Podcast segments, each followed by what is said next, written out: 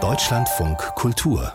Lesart von Odessa weit entfernt musste es in diesem Jahr wegen des Krieges in Bukarest stattfinden, das Odessa Literaturfestival.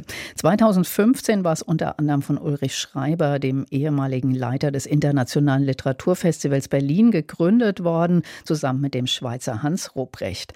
Bei der diesjährigen Ausgabe waren auch deutschsprachige Autorinnen dabei und meine Lesartkollegin Stefanie von Oppen. Stefanie, Inwiefern war das Festival denn anders als das Odessa-Festival oder, oder was war auch ähnlich? Es hat ja nur noch den Namen der Stadt in sich getragen. Ja, ganz genau. Also ich kann mir schon vorstellen, dass das Festival in Odessa noch viel mehr Glamour hatte. Also vor allem auch was die Räumlichkeiten und die Zahl der Besucher angeht. Nämlich dieses Festival fand in, sagen wir mal, sehr pragmatischen Räumen des Goethe-Instituts in Bukarest statt. Vor allem aus technischen Gründen, damit eben die Menschen auch per Stream verfolgen können, was auf diesem Festival passiert. Aber immerhin, es begleitete uns ein Bild von der Wasserfront und dem Schwarzen Meer durch die Tage an eine Leinwand projiziert, auf Plakaten und auf den Programmheften. Und ähm, ja, und es waren halt nicht die ganz großen Massen, die dahin strömten. Ist ja auch ein bisschen schwer für so ein Exilfestival. Aber es waren schon großartige Autoren, die da mit Unterstützung unter anderem der Jan Michalski Stiftung hingelotst worden waren. Die kamen dann tatsächlich aus New York angereist und aus natürlich dem ganzen osteuropäischen Raum. Also das war schon, äh, da hatten die schon ganz schön was auf die Beine gestellt und Bukarest war durchaus auch ein, ein würdiger Ort dafür. Ja, das dann auch, hat die Stadt quasi eine Rolle gespielt bei diesem Festival? Wurde das aufgegriffen, dass man jetzt dort ist?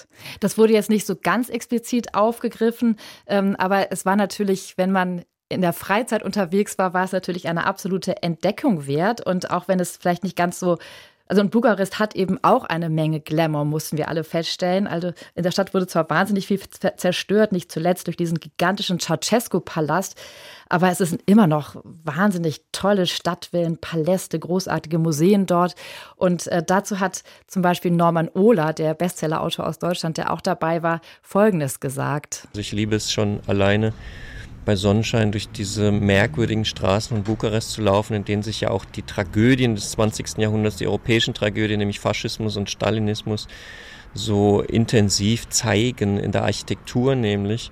Die Stadt ist ja total zerfleddert und eklektisch, was, was Architekturstile angeht. Das finde ich schon irgendwie sehr anregend. Also ich mag so Städte, die so viel zeigen und nicht nur ein Gesicht zeigen. Bukarest zeigt sehr viele Gesichter. Das finde ich inspirierend. Ja, das eben Norman Ohler dazu, der auf dem Festival vertreten war mit seinen beiden Büchern, die sich dem totalen Rausch zum einen und dem, also dem Drogenkonsum in der, in der Nazi-Zeit widmen und zum anderen auch dem Buch über LSD, was er kürzlich verfasst hat.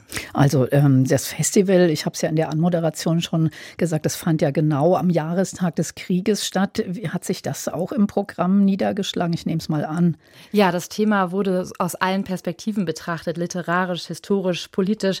Schon mal sehr beeindruckend war die Rede zum Auftakt des Festivals von einem Professor für Literaturwissenschaften, Radu Wancho aus Sibiu bzw. Hermannstadt der hat sozusagen den Bogen von der, den ganz frühen Anfängen der Menschheit geschlagen bis in die Gegenwart und festgestellt, dass auf ein Jahr in der Menschheitsgeschichte 150 Jahre Krieg kommen. Und das war schon mal eine sehr eindrucksvolle Zahl. Und er hat eben Paul Celan zitiert und verschiedene ukrainische Autoren zu dem Thema.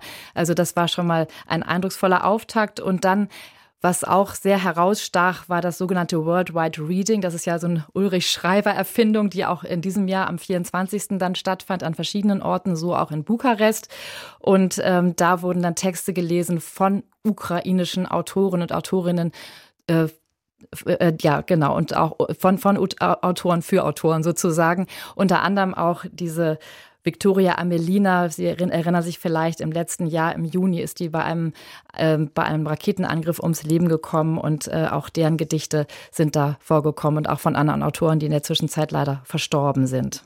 Und es waren ja auch mehrere Autoren und Autorinnen aus der Ukraine dort. Äh, wen hast du da entdeckt? Wen sollte man unbedingt mal kennenlernen?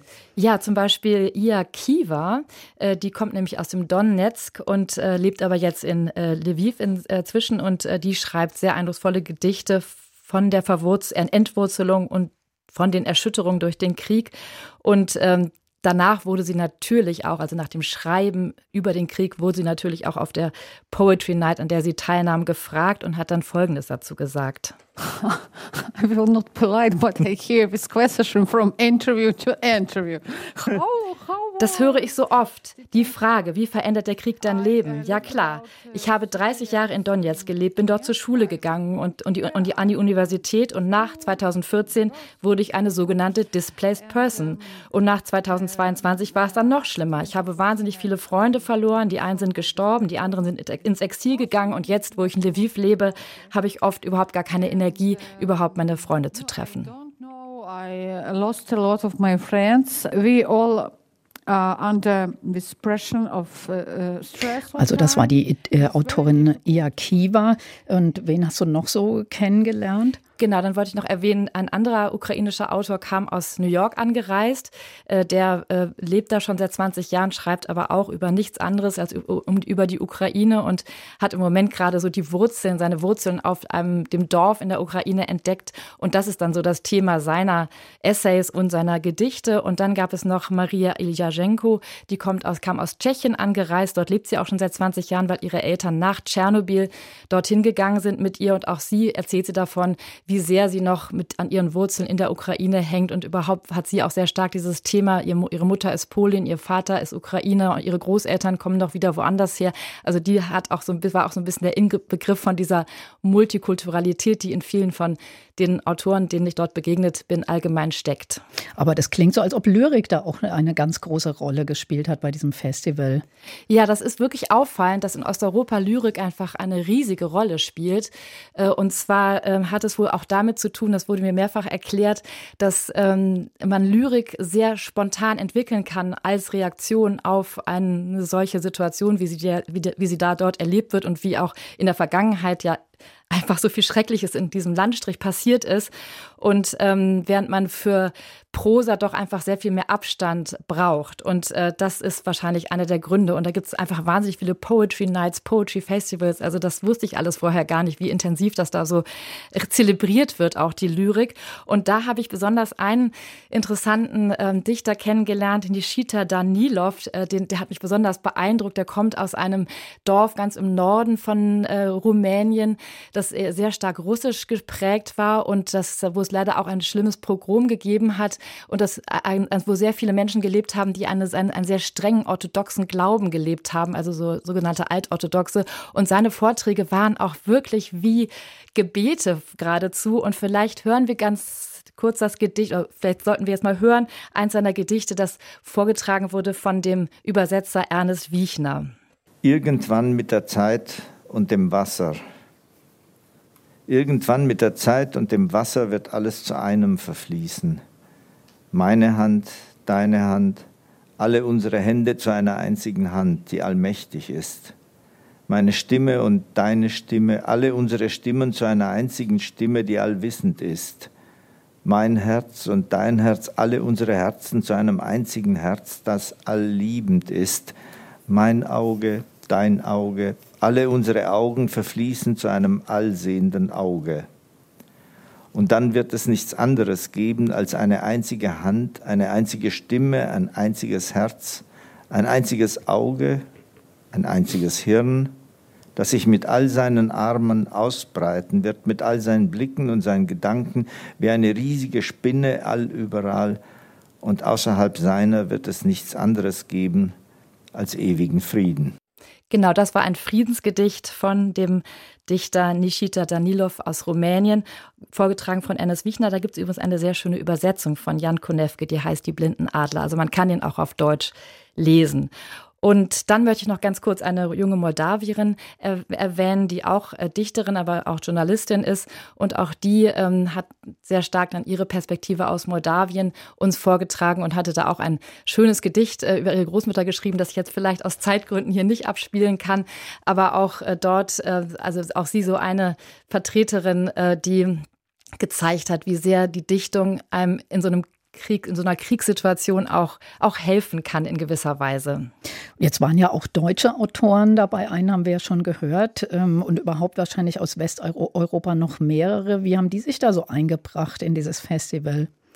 Ähm, ja, ich hatte ja schon erwähnt, dass Norman Ohler dabei war. Der hatte mit, hat mit einem Psychiater aus äh, Bukarest ein Gespräch geführt über eben die Wirkung von Drogen in der Nazizeit bis heute. Das war ähm, auch eine interessante Kombination eben aus einem Bukarester und einem Deutschen, die sich da auf der Bühne begegneten. Und dann war ähm, Olivier Guest da. Gut, das ist jetzt ja kein Deutscher, aber er ist immerhin deutschsprachig. Der kommt ja eigentlich aus Frankreich und der hat, ähm, hatte so einen Schwerpunkt auf Europa gesetzt in der Diskussion, die dort stattfand. Und äh, da könnte man vielleicht auch hören, wie er sich dazu geäußert hat. Für mich, was fehlt am meisten, es ist ein Familiengefühl damit wir äh, wirklich solidarisch werden. Wenn du ein Mitglied von einer Familie bist, kennst du die Geschichte, hast du eine gemeinsame Geschichte mit den Mitgliedern der Familie. Und die meisten der Bürger in Europa haben nicht das Gefühl, dass die EU eine Familie ist. Es ist nur ein Supermarkt oder auch äh, eine Union, die sehr, sehr viel und komplizierte Regeln hat, aber man verliebt sich nicht in eine solche Union. Olivier Guess war das. Also Europa war auch ein Thema bei diesem Odessa-Festival. Hatten Sie, hast du denn eh den Eindruck gehabt, dass sich die Autoren aus Ost und West da so zusammengefunden haben? Ist das auch ein guter Ort, um sich zu vernetzen? Genau, das ist ja auch der Sinn von, unter anderem der Sinn von so einem Festival. Und das hat tatsächlich, finde ich, sehr gut funktioniert. Die haben sich teilweise auch gegenseitig moderiert. Das ist natürlich auch eine gute Gelegenheit, um einander wahrzunehmen, auch literarisch.